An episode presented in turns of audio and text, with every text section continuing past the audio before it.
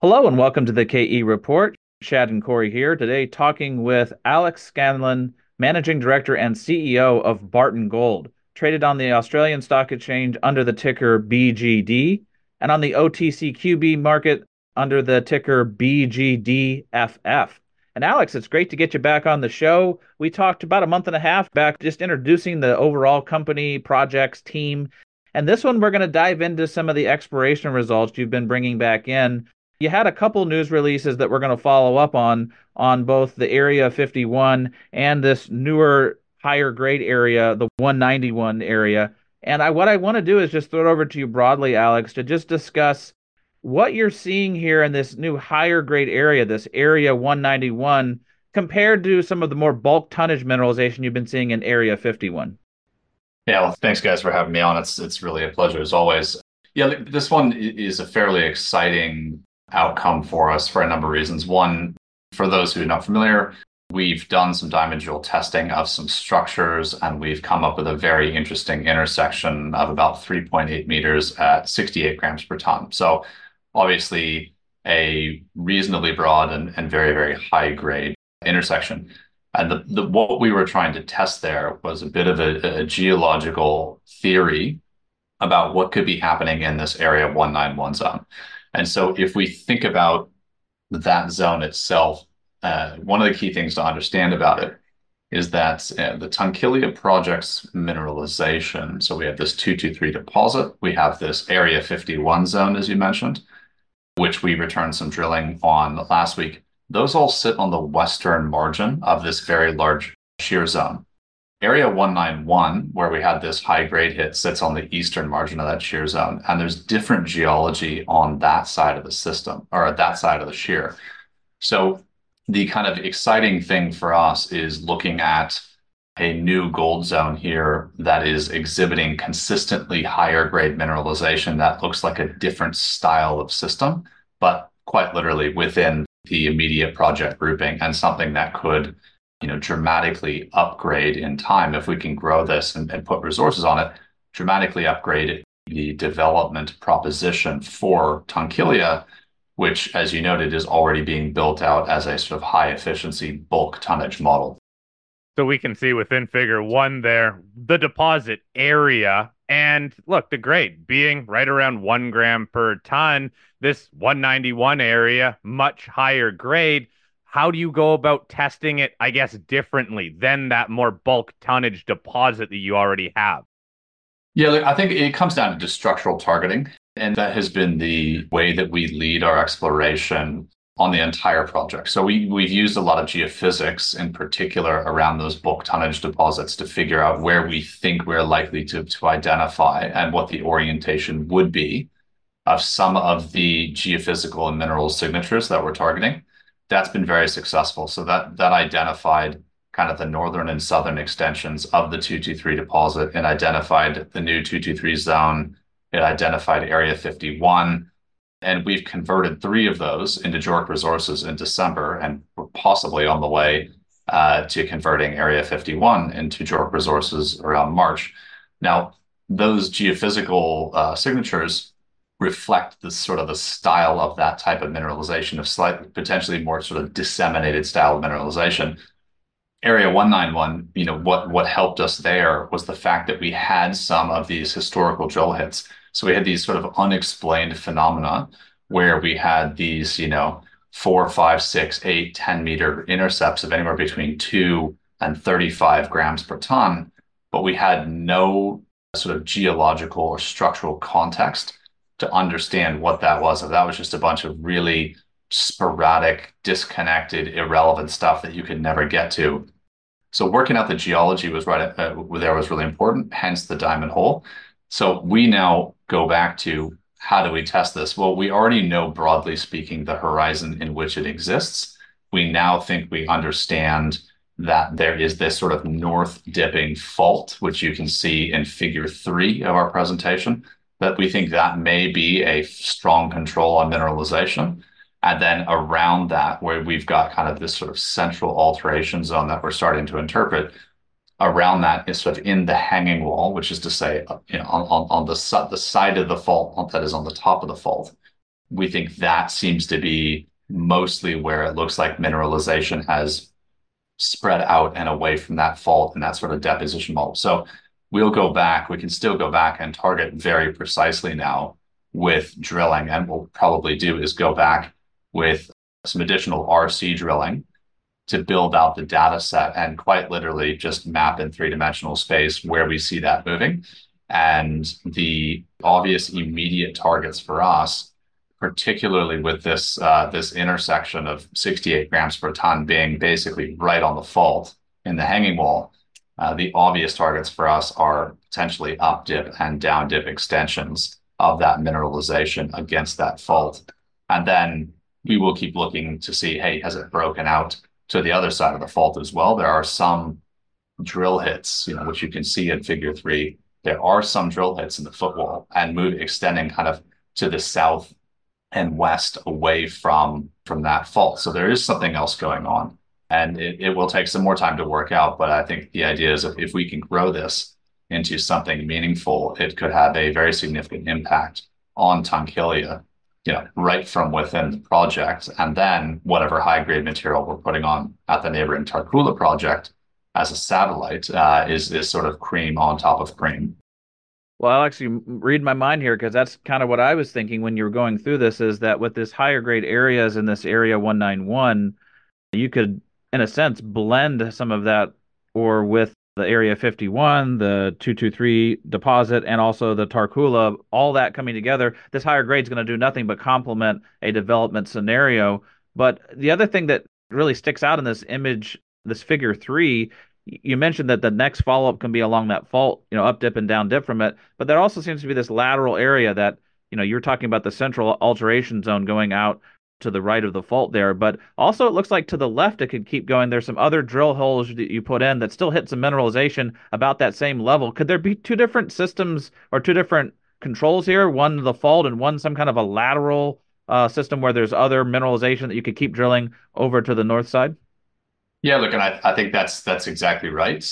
The answer, of course, is you know we don't know until we know we think in the i think it's fair to say in the body of data that we have the preponderance of that data the majority of that data sits in the, in the hanging wall so to the right on the image. But as you've noted there are some very interesting intersections that are off to the left in the footwall.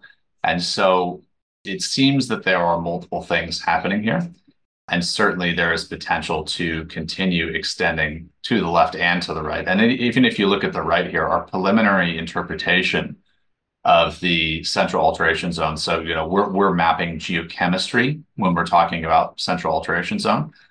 But out where that looks like that tails out on the right-hand side here, you know, what you can see in one of these holes that uh, the, the rightmost hole, LRC 218, is in fact an intersection of 11 meters at 6.2 grams per ton. So it's not to say that what we've mapped as the central alter alteration zone is the limits of mineralization. We're talking there about sort of a geochemical, geological thing. So really, we'll come back, look at this some more, think really hard about what we now think we can interpret around the geology, and then pick some spots where we think we might be able to fill in and then start testing extensions of this. Uh, and to your point, right, if you you make something meaningful of this and you know and this is purely you know a, a, working mathematical example but if you have you know a large bulk open pit that's grading one gram per ton and you have a you know a high grade pit or high grade even selective underground or little satellite operation that you're operating right next to it and that's grading five grams per ton well if you blend those on a ratio of nine to one, so 10% high grade feed, you're talking about processing uh, a 1.5 gram throughput in the mill in a bulk efficient mill instead of a one gram throughput in a bulk efficient mill.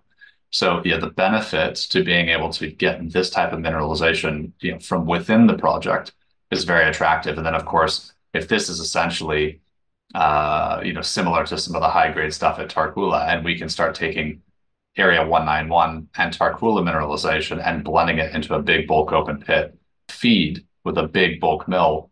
Uh, that is sort of yeah cream on cream on cream on cream because then you're taking high grade and putting it through a very high efficiency mill and it's even more profitable. So this area 191, the structure that you seem to be hitting here seems to be pretty flat lying here. Can you talk about the depth component where you are seeing this mineralization? And when you do follow up, is this something that you take wide step outs here early on to try to find the limits, or do you gradually step out? I think you're probably going to gradually step out. So I mean, go, I mean, going back to sort of the, the, the geological profile that you're talking about, right? What is clear is that this is not the same sort of broad bulk disseminated style of mineralization that we see on the western side of the shear zone. So if you step out too far too quickly, there's a really good chance that you are just drilling holes in outer space as opposed to, to you know gaining meaningful incremental information. I think what you'd be looking at here, and, and what we are looking at when we talk, look at this horizon, is you know we're seeing a lot of these intersections sitting around sort of 60 to 80 meters depth from surface in what looks to be a broadly kind of flat lying orientation. So you know, we will need to actually continue testing that to work out exactly what are those structures, but certainly it looks like there is some kind of structure or splay fault or something where mineralization may have come up that initial fault that we've illustrated there, and then kind of spread out or found that heat and pressure release and then deposited along this structure. So I would I would imagine we'd probably be looking at stepping out you know 50 to 100 meters at a time, but at the same time infilling this some more to march this towards a sort of a JORC analysis as well as better modeling, which then allows us to try to grow up more aggressively. Well, Alex, just to that point, I'm sure a lot of people are going to wonder when will this show up in a JORC resource estimate. You mentioned that you could be getting that in there just even in the next few months, but let's broaden the discussion to some of the infill drilling you just did at Area 51. You just put out some news on the 8th of February. And so when people think about the larger project now in this context, yes, you've got this higher grade area at Area 191, but when you look at Area 51, when you look at 223 North and all of it coming together for the whole Tunkillia project, what are the main takeaways you want people to know about the infill drilling you just did and about how these changes to the resource could be coming in the near future? Yeah, look, I think what's really important for us from a technical standpoint, and which becomes important for our investors from a corporate and project standpoint, is just this sort of very careful, rigorous, systematic progress. So when we bought this project in the end of 2019 or early 2020, we saw in the data the potential for one, this sort of higher grade central zone in the 223 deposit that we've now confirmed but two, the potential for a pretty rapid expansion of the footprint. And so what we've done during 2020, 2021, and 2022 was really focused on validating the premise of a bigger, broader footprint, and then identifying a whole bunch of new gold zones based on that premise. And then during 2023, we basically went through and rapidly converted several of those new gold zones into JORC mineralization with basically infill drilling and extensional drilling. And that's how we ended up closing 2023 with about 400,000 ounces of growth here across that sort of main central body of uh, the area. Now, Area 51, the target we've just infilled and announced last week, that was another satellite zone that was identified in that initial sort of footprint growth process. It is just the latest of these zones that we are now sort of pattern infilling to convert to resource. And so the process that we're following there, again, is systematic. It's the same exact thing that we've done with Southern 223, the main 223 deposit, and 223 North. It was just sort of the youngest, if you will. Now, Area 191 is the youngest. So we are working to convert Area 51 into JORC, and then we will be back around into Area 191 with some additional drilling alongside our high-grade uh, drilling at uh, Tarcoola, the neighboring uh, ground just to the north. And the idea is, you know, we take Tunkillia, we've grown it from 550,000 ounces in 2020 to about 1.4 million ounces as of December last year. If we convert Area 51 into JORC resources, maybe that tips us closer to the 1.5 million ounce mark. And that's, in my mind, a really attractive figure that 1.5 million ounces, not because it's a, nice sort of round 1.5, if you will. But you know, the traditional way of thinking about a, a gold deposit has been to say, when you get it to a million ounces, you've got a project. The way that I prefer to think about things, particularly in, in a world where you're looking for scale efficiencies, is when you get it to something that could yield a 1 million ounce reserve, now you've really got a project. And with a bulk open pit, if you've done your JORC modeling correctly, if you get to a 1.5 million ounce resource, you should be able to pretty reasonably start scoping around an indicative 1 million ounce sort of target production profile. And so we can start moving forward now, thinking about that sort of initial scoping study or preliminary economic analysis, depending on you know, which market uh, terminology you're thinking of. And then when we're adding in high grade at Area 191, when we're adding in tar- uh, high grade at Tarcoola, that just becomes, as we say, sort of additional high grade stuff that we can plug into that and sort of then systematically or progressively improve that overall development profile through a feasibility stage or feasibility analyses to arrive at essentially an optimized project, which has, you know, if we add three or 400,000 ounces of high grade gold over time, that is a, a, massive contribution to be the same economic contribution as the underlying 1.5 or 2 million, you know, lower grade ounces.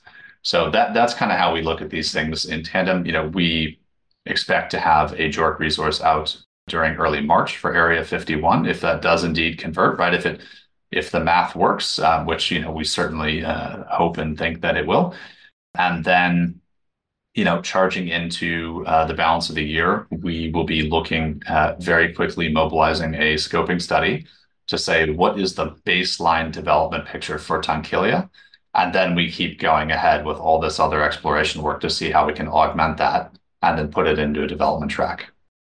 Alex, are there any other projects or deposits in this area around the assets that Barton Gold holds that investors can look to as a model where they have bulk open pit scenarios, but then maybe a couple high grade areas or potential deposits mixed in that either are in production, have been in production, or are moving towards production? So what's interesting is, you know, when when we went into this area, we took a broad sort of regional strategic view and we pretty much bought every significant historical exploration and production asset. So it's a region that there's a pronounced gold belt called the Central Gawler Gold Province. It runs parallel to the iron oxide copper gold province. So where you have uh, BHP now owns Carrapateena, Olympic Dam, and Prominent Hill. Our asset suite runs parallel to that, where the same mineral basin goes from deep to shallow, and it goes from copper to gold. So we kind of bought all of that. And there, there, you know, the attraction to us of this was the fact that there had not been proper systematic, you know, development of the area, whether from you know, a geological standpoint or from a financial standpoint. Uh, and there are no bulk open pits in this area. There's an open pit that we own at Tarcoola. That's the Perseverance open pit mine. That was producing high grade bulk mineralization at three to four grams per ton to our mill during 2017 and 2018. We are now working, uh, drilling in the floor of that and along strike to put some resources on that pit. We have identified a, a field of targets across the surrounding goldfield. And that surrounding goldfield was the uh, was the site of South Australia's gold rush in the late 1800s. So to the, to the extent we might think about bulk uh, development, it was you know hundreds of hundreds of guys digging out 600 shallow historical workings, but not one big rational development. Further to the northwest, where we have our Central Gawler Mill, there is a reasonably sized open pit there uh, so that was a pit uh, developed by Dominion Mining back in 2002. That was a five or six gram per ton open pit. So a very, very, very rich open pit that went down into what became the Challenger underground mine, where it was eight to 10 grams per ton. So there are some analogs when we think about that high grade structure where it may have disseminated coming to surface, but we don't really have a pure analog right in this region right where we are. However, you know, across the highway to the east, you have Carrapateena, Olympic Dam, and Prominent Hill. So this is a major mining jurisdiction. And that, that is to say nothing of you know the various iron ore operations that go on around us. There are bulk open pit iron ore operations uh, happening quite quite close to us. So it's an area where we've got the geology, we've got the expertise, we've got the access to infrastructure, and of course we own the only gold belt, which is uh, in and of itself uh, uh, uh, an extra sort of point of leverage when it comes to an already great infrastructure suite. All right, Alex, I appreciate you breaking down some of the analogs in the area, some of the prior mining that's gone on, some of the current mining going on in both iron and with BHP nearby. We'll keep following along as this story continues to pull together, and very exciting to see some of these high grade hits in the Area 191 and review those drill results with you. If people want to follow along with the news for Barton Gold, definitely click on the link below this interview. It takes you over to the company's news section. And if you're listening to this on our podcast network and you want to see those images, we're going to post figures one and three on our website. Just go to www.kereport.com and you can see those images and follow along there visually. Alex, it was great having you on the show and looking forward to our next conversation. Well, thank you very much. It was a pleasure as always.